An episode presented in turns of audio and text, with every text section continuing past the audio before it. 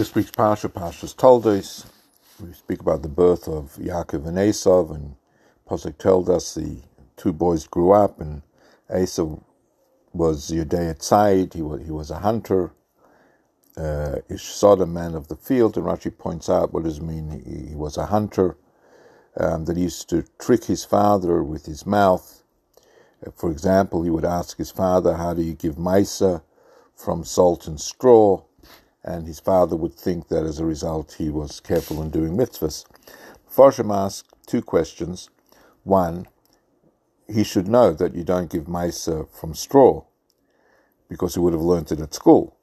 The fact that he's asking the question, how do you do it, means he wasn't concentrating in class.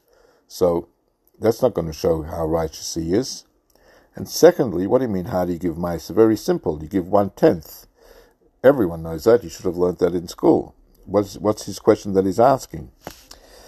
So the Rebbe explains that Esav was not referring to Maisa from grain, because Maisa from grain, obviously straw and salt are excluded.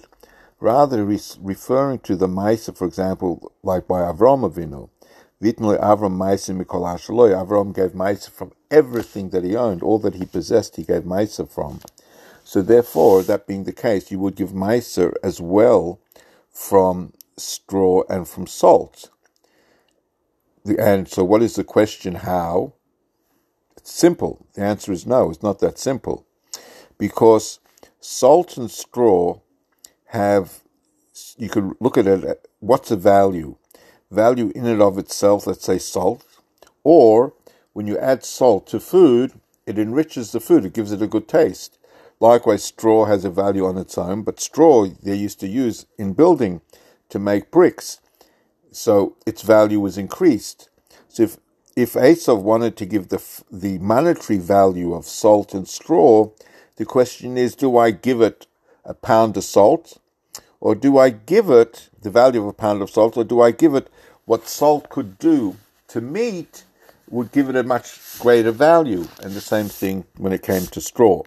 So therefore, Esav tricked was tricking Yitzchak because he was asking about giving Maisa, not of Maisa of grain, but Maisa from all of her produce, everything that he possessed.